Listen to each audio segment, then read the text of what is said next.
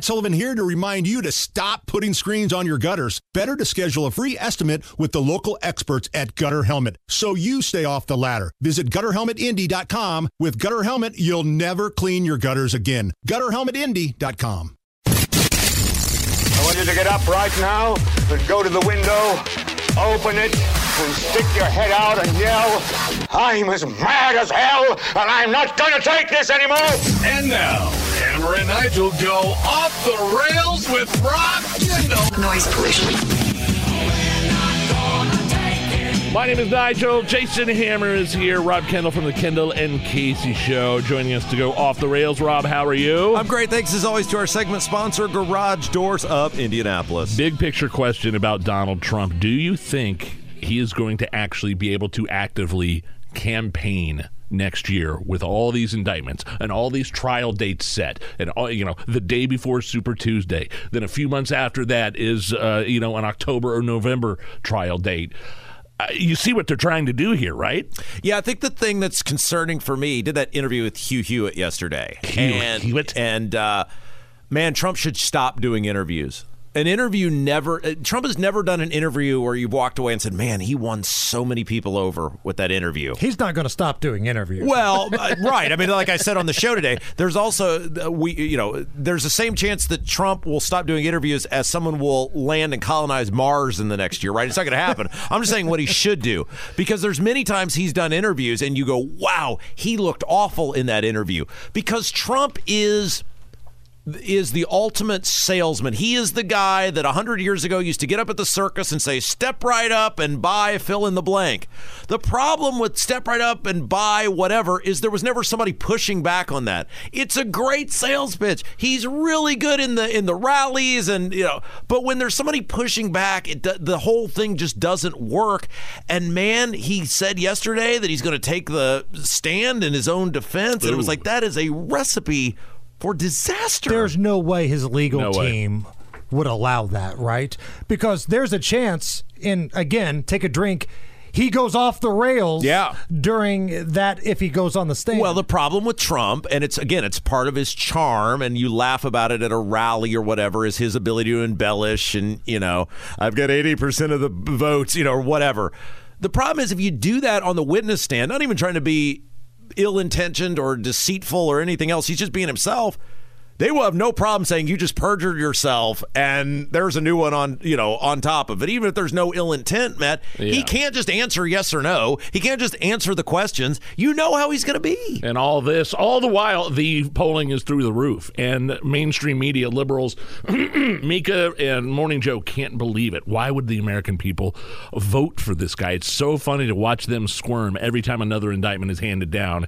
I mean, he's heads and tails above DeSantis and the rest of the field. I mean, it's not even close right now, Rob. Which is why he needs to allow himself to be the victim. Trump never goes away. He never allows, like, Hammer, I know you love pro wrestling. He never allows himself to get sympathy. That's how it works in pro wrestling, right? The bad guy does something nefarious to the good guy, and the good guy's writhing in pain on the mat because he's been, hit with the brass knuckles or, a metal folding chair. Right, exactly. And the good guy will work it, right? He's writhing in pain. He's holding himself. He's maybe, cutting himself so he bleeds. So you, the audience, go, oh my gosh, this terrible guy, to build his comeback. Trump is always in heel mode when we want to cheer for him. We want him to be the baby face, and he won't do it. So, question that Nige had earlier, is Donald Trump going to be able to campaign with all of these legal stuff issues happening? Does he even need to campaign? Is his lead so insurmountable that he could take this time off? He doesn't need to campaign in a primary. Now, the question is, what is the general election strategy? I maintain that the best offense is Joe Biden. And that's why I've said Trump made a huge mistake not going away for 2 years. Trump absolutely should have gone away for 2 years, disappeared, helped some Republicans fundraise, etc. And then after the midterms, because they would have done much better in the midterms if he'd have stayed out of them in these swing states, come back after you've won the House, you've got the Senate, and say, hey, look, the last election didn't go the way we wanted it. We got serious questions about it, but we don't have time for that. We've got to look forward. We've got to save this country. We've got to make a difference. I'm here. I've changed. Let's go together. Let's go. Does his accusations, and they do with me, election interference resonate with you at all? Well, in terms of the trial dates, the day before Super Tuesday, more trials next year leading up to the election.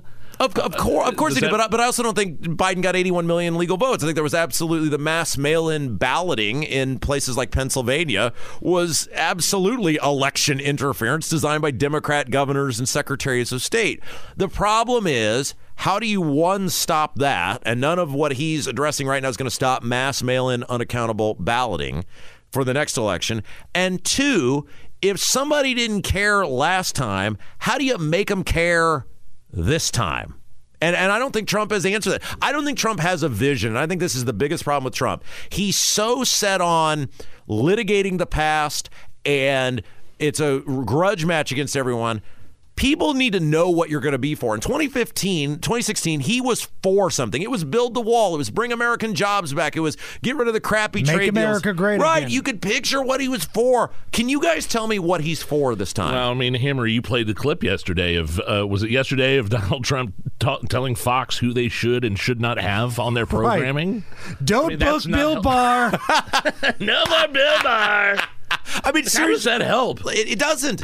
There's no vision for this country right now from any of these people for the most part. DeSantis kind of has one, but the rest of them is, and I know nothing of what Trump plans to do. I mean, he says drill, baby, drill, but like, what are you going to do about the border? If he does the exact same stuff that he did before, which I thought the economy was pretty solid, the numbers crossing the border were nowhere near what they are now. If he just says, I want to finish what I started, is that a winning strategy? No, because it's not specific enough, and different times call for different things and different approaches. There's all these new things that are a part of the equation now. Inflation wasn't a thing. I mean, it was a thing, but it wasn't a thing to the level it is now the first time he ran. There's all these problems you have to address, and people want...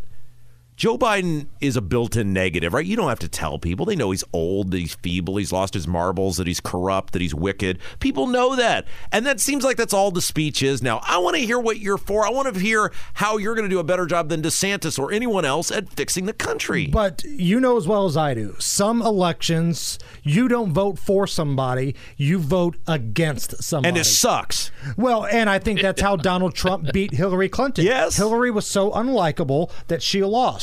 And Donald Trump became unlikable. Joe Biden won. So fast forward to now. Has Joe Biden become so unlikable and done so much damage to this country that people who voted against Donald Trump last time, mainly in these swing states, are they going to say, you know what? I got buyer's remorse. I see what's happening to this country. I thought I was voting for a nice guy. Next thing you know, I'm paying like a ridiculous amount of money for groceries.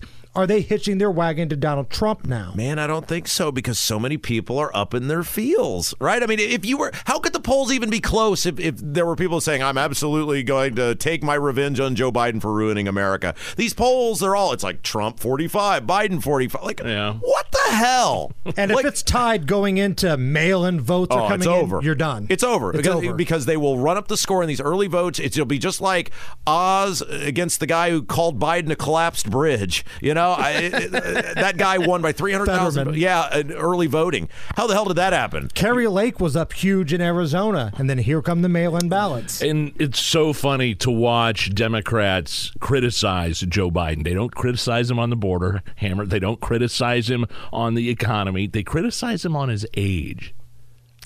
What does that I mean, you had Mayor Eric Adams yesterday saying illegal immigration is destroying New York City and calling out specific countries, Honduras, Columbus, and people still don't get it that the immigration and the economy are the main issues.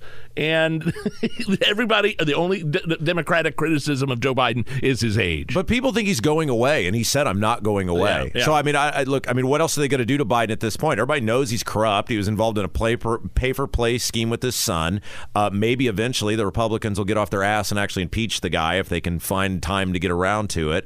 But this is already baked in. He said, I'm not going away. It's going to be probably Trump against Biden. And this is why the founders railed against political parties, because this is what you end up with. 330 million people in this country, and the people hate the two choices that they have. You have also been the man behind some successful political runs. Yes, thank you. So if you were in charge of the Jefferson Shreve campaign, and you've got this big debate coming up in October on Wish TV, Boss Hogsett is on the other side of you. What do you do? Here is the number one thing I would do, and I'm absolutely not kidding when I tell you this. You know those planes that you can rent that fly? They'll fly over a city. Hey, Cheryl, will you marry me? Or, you know, whatever. I would rent one of those planes, and the message on the back of it would say, Hogsett was in rehab, ? And I would fly it over the city for the entire week leading up to the debate, because that debate is going to be the best opportunity for you to get the answer on where Joe Hogsett was during the riots. We had audio yesterday of Wish TV getting him on the record in 2021 saying he was at home. Yeah, there's probably as much chance that he was at home as I was on the top of the monument during the riots. I mean, nobody believes that. And it's almost a bigger indictment if he was at home. What the hell were you doing? You sure weren't communicating with people. You sure weren't leading the charge. We know for a fact, we've all heard from multiple different sources, that somebody else gave the let them march order. There was no tweet until the middle of the night, and that probably came from the lackey guy that was his stooge assistant. Nobody has any idea where this guy was. And Shreve, what a wussy. Jefferson Shreve should be so disappointed in himself at the campaign he's run. He's let everybody in the city down. He had a chance to be a voice for these people who got screwed. He had the money to compete. Yes, he had a chance. The city got burned to the ground. People died, and he's running ads on abortion and how he hates law-abiding gun owners. What a colossal zero. What a total loser this guy is, and you are absolutely doing the right thing by not voting for this guy. However, he might have a puncher's chance to win some of those people back if he would actually grow a pair of cojones and put some hair on his peaches, and during that debate, force this guy to answer where he was during the riots. Got a couple of minutes left here. The governor's race starting to heat up here in Indiana. What is it you call Brad Chambers? Professional errand boy. Professional errand boy. Oh my. Brad Chambers. He is the establishment pick. Holcomb and all his cronies, they love some Brad Chambers. He's spending some money. Yeah, so professional errand boy Brad Chambers, we call him that because his job as the head of the IEDC was to run errands for Eric Holcomb, essentially take money from poor and middle class people from the General Assembly and then facilitate sweetheart real estate deals and various other incentives for very rich, elitist people who like and hang out with Holcomb. And yes, because he is very wealthy, he has given himself a $5 million loan. Now, everybody needs to realize he's not doing this because, well, I love the state so much, I'm going to use my own wealth. The plan is he'll win the primary, and then the rich donor lobbyist buddies will give him the money back, and so he's not actually using his own money. But boy, but that's a gamble, though, because that's not a given he's going to win the race. You think he's going to win the primary? Well, not if I have anything to do about it, but we'll see. Now, Mike Braun's got money, too. Well, but him losing $5 million is like us losing $50. Would you lose $50 to go have fun and campaign for governor for a year?